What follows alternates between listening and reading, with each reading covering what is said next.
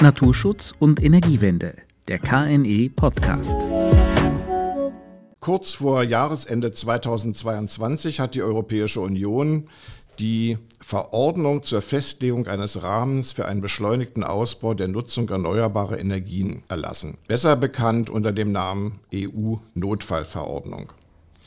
Ziel der Verordnung ist es, die Folgen der aktuellen Energiekrise abzumildern, indem der Ausbau der erneuerbaren Energien erheblich beschleunigt wird.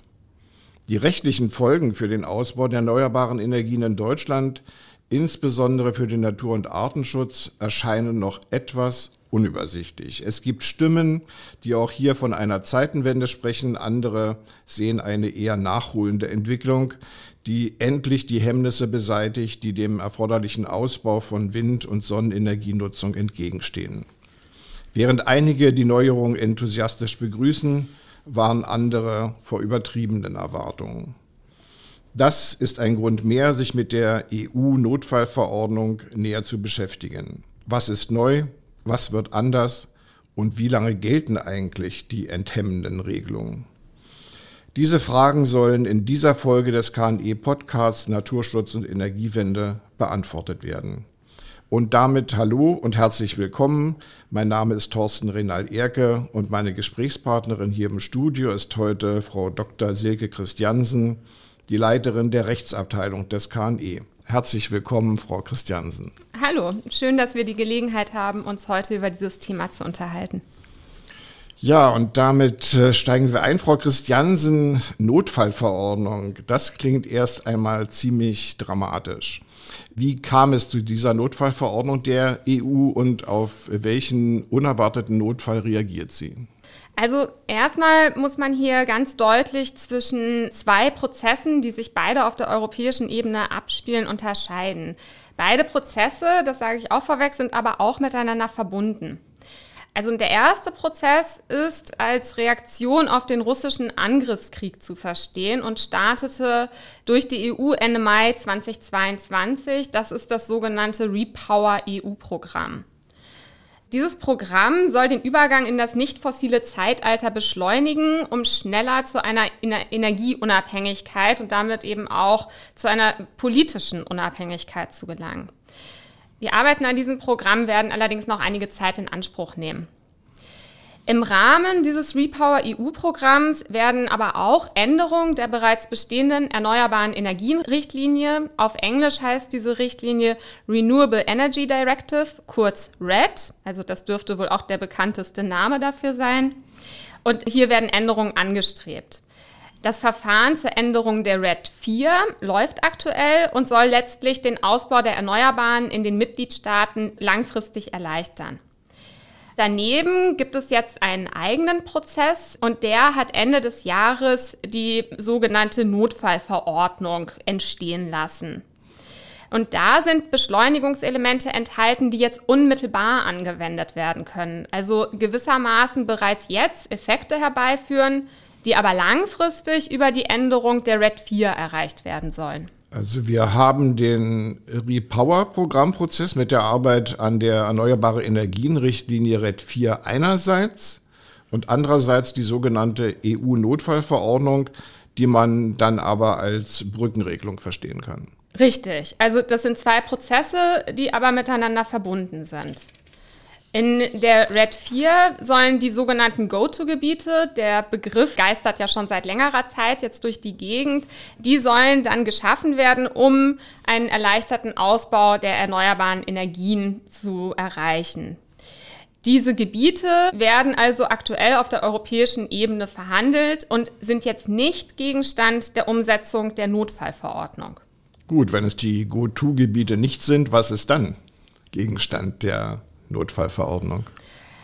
Also wie gesagt, bei der Notfallverordnung geht es jetzt erstmal darum, ganz schnell, also ad hoc Erleichterungen für den Ausbau der erneuerbaren Energien in den einzelnen Mitgliedstaaten zu schaffen. In ganz weiten Teilen gilt diese Verordnung in den Mitgliedstaaten der EU auch unmittelbar. Das ist bei europäischen Verordnungen der Fall. Die gelten eigentlich wie Gesetze und müssen im Gegensatz zu europäischen Richtlinien nicht in nationales Recht umgesetzt werden. Also das heißt, Sie gelten damit natürlich auch schnell, weil sie direkt rechtlich verbindlich wirksam sind. Die Notfallverordnung hat aber eine begrenzte Geltungsdauer von 18 Monaten. Man kann jetzt allerdings davon ausgehen, dass mit Ablauf dieses Zeitraums die bereits erwähnte Erneuerbare Energienrichtlinie in Kraft ist und dann hier ein nahtloser Übergang zwischen beiden Regelungswerken angestrebt wird. Wie jetzt der Übergang von der Notfallverordnung in die RED 4 genau gestaltet wird, ist noch offen.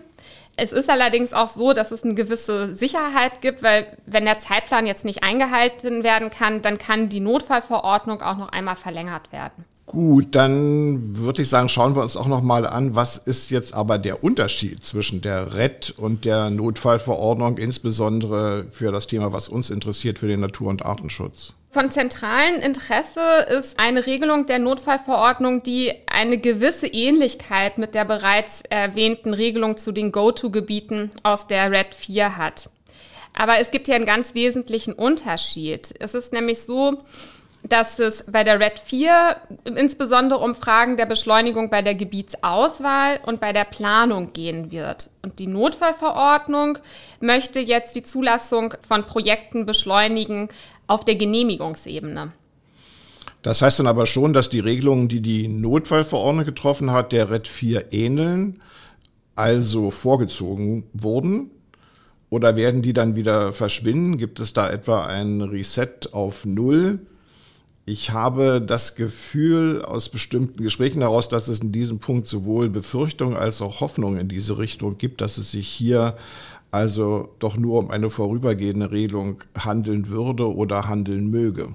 Es gibt hier schon auch gewisse Unterschiede der beiden Regelungen. Bei den Go-To-Gebieten soll bereits auf Ebene der Planung das artenschutzrechtliche Programm berücksichtigt werden, damit dann diese Prüfungen auf der Genehmigungsebene entfallen können.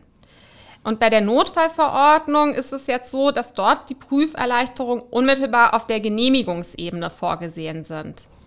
In beiden Fällen, und das ist jetzt das Gemeinsame und auch das Zentrale, geht es aber darum, den Artenschutz in gewissen Gebieten vereinfacht Hand zu Hand haben. Die RED 4 wird, wie gesagt, aktuell noch verhandelt. Es ist aber hier der Wille erkennbar, dass diese Prüferleichterungen im Bereich des Artenschutzes in der RED 4 auch im Rahmen der Go-To-Gebiete Niederschlag finden sollen und daher die Effekte, die jetzt schon die Notfallverordnung herbeiführt, durchaus durch die RED gesichert werden sollen. Wodurch aber soll nun die Genehmigung von erneuerbare Energienvorhaben durch die Notfallverordnung konkret eine Beschleunigung erfahren? Also an der Notfallverordnung ist für uns besonders der Artikel 6 interessant. Das ist ein Artikel, der den Mitgliedstaaten erlaubt, Ausnahmen von der Umweltverträglichkeitsprüfung, von der Fauna-Flora-Habitat und von der Vogelschutzrichtlinie vorzusehen. Diese Möglichkeit der Ausnahme bezieht sich aber auf bestimmte Gebiete für den Ausbau von erneuerbaren Energien und es müssen hier ganz bestimmte Bedingungen eingehalten werden. So muss nämlich bei der Ausweisung dieser Gebiete eine strategische Umweltprüfung, SUP, durchgeführt worden sein. Die Einhaltung des Artenschutzes soll auch möglichst gewährleistet werden, indem verhältnismäßige und geeignete Maßnahmen ergriffen werden. Die sollen allerdings ergriffen werden aufgrund bereits vorhandener Daten. Wenn jetzt diese Maßnahmen nicht zur Verfügung stehen oder auch die Daten nicht da sind, dann müssen die Betreiber eine Zahlung in Artenschutzprogramme leisten. Diese Artenschutzprogramme sollen dann wieder darauf abzielen, den Erhaltungszustand der betroffenen Arten zu sichern oder zu verbessern. Was auch noch ganz interessant ist, es ist den Mitgliedstaaten freigestellt, von diesem Beschleunigungsinstrument, also Vereinfachung, Artenschutz in bestimmten Gebieten Gebrauch zu machen. Der Artikel 6 kann also durch eine nationale Regelung übernommen werden, äh, nicht übernommen werden oder modifiziert werden. Genau. Und Deutschland hat diese Regelung übernommen und hat sie allerdings etwas strenger umgesetzt, als das erforderlich gewesen wäre nach der europäischen Vorgabe. Gut, da schließt sich die logische Frage an, wie wurde es jetzt umgesetzt in Deutschland? Damit befasst haben sich ja Bundesregierung, Bundestag und Bundesrat. Wie genau wird es umgesetzt? Umgesetzt wurde es jetzt im Rahmen der Novelle des Raumordnungsgesetzes. Diese Novelle hat dann auch einen Paragraphen im Windenergieflächenbedarfsgesetz, kurz WindBG, vorgesehen, um hier die von der EU geschaffene Möglichkeit der vereinfachten Zulassung in bestimmten Gebieten umzusetzen. Das ist jetzt der Paragraph 6 des Windenergieflächenbedarfsgesetzes. Und der betrifft jetzt aber auch erstmal nur die Windenergie an Land. Und die anderen? erneuerbaren Energien, die gehen leer aus? Nein, das tun sie nicht. Also es wurde neben dem Paragraphen 6 WindBG wurden auch auf nationaler Ebene weitere Erleichterungen geschaffen für Zulassungsverfahren von Windenergieanlagen auf See und auch für Freiflächen-PV, für Stromnetze. Und da wurden dann aber entsprechend andere Gesetze geändert. Also das Windenergie auf See-Gesetz, Energiewirtschaftsgesetz und das Gesetz über die Umweltverträglichkeitsprüfung. Was wird sich konkret ändern in der Genehmigung von Windenergie an Landanlagen? Und was bedeutet das für die verschiedenen Akteure der Windenergienutzung? Also die angesprochene Regelung des Paragraph 6 WindBG erleichtert die Genehmigung von Anlagen in sogenannten Windenergiegebieten. Die sind auch im WindBG definiert. Und der Begriff Windenergiegebiet wird sehr weit verstanden. Also das heißt, er umfasst alle Formen der Gebietsausweisung für die Windenergie an Land, die so denkbar sind. Die Regelungen des Paragraphen 6 WindBG für Windenergie an Land gilt dann für die Genehmigungsverfahren und daher sind natürlich auch die Genehmigungsbehörden angesprochen, diese Regelung anzuwenden. Konkret bedeutet es auch, dass es in den Windenergiegebieten jetzt keine UVP, also keine Umweltverträglichkeitsprüfung mehr auf Ebene der einzelnen Projekte geben wird. Jedenfalls dann nicht, wenn die bereits erwähnte strategische Umweltprüfung auf Planungsebene durchgeführt wurde. Davon geht der Gesetzgeber aus, dass das regelmäßig stattgefunden hat. Außerdem werden dann in diesen Gebieten auch Maßnahmen für besonders geschützte Arten auf Grundlage der bereits vorhandenen Daten vorgenommen. Das bedeutet in der Konsequenz, dass der Vorhabenträger keine eigenen Daten mehr erheben muss. Also sprich, die aufwendigen Kartierungen, die bisher notwendig waren, um Windenergieanlagen genehmigt zu bekommen, müssen jetzt nicht mehr vorgenommen werden. Und wenn jetzt aber eben, wie gesagt, keine Daten oder Maßnahmen zur Verfügung stehen, dann besteht die Pflicht, in eine Zahlung in ein, Artenhilfsprogramm zu leisten. Ich halte fest, die Gesetzesnovelle setzt also die Umweltverträglichkeitsprüfung ausdrücklich außer Kraft und sieht auch vor, dass eine artenschutzrechtliche Prüfung in den Windenergiegebieten nicht mehr durchzuführen ist. Ja, das stimmt. Und das sind auch wirklich erhebliche Erleichterungen, die jetzt in den Windenergiegebieten gelten, wenn eine SUP durchgeführt wurde. Also das muss ich auch nochmal betonen, das ist schon die Voraussetzung. Dabei dürfte der Gesetzgeber allerdings jetzt erstmal so zu verstehen sein, dass es hier allein darum geht, ob eine SUP stattgefunden hat. Also die Art und Weise, wie diese Prüfung durchgeführt wurde, jetzt auch die Belange des Artenschutzes hinreichend beachtet wurden, das dürfte jetzt erstmal keine Rolle spielen. Ich möchte jetzt aber auch noch mal darauf hinweisen, dass der Gesetzgeber die Naturschutzbelange nicht völlig außer Acht gelassen hat. Er sieht nämlich vor, dass gewisse Gebiete von diesen Erleichterungen der Notfallverordnung ausgeklammert werden. Das betrifft die Natura 2000 Gebiete, Nationalparks und Naturschutzgebiete. Also das heißt, in diesen Gebieten gelten die Prüferleichterungen dann wiederum nicht.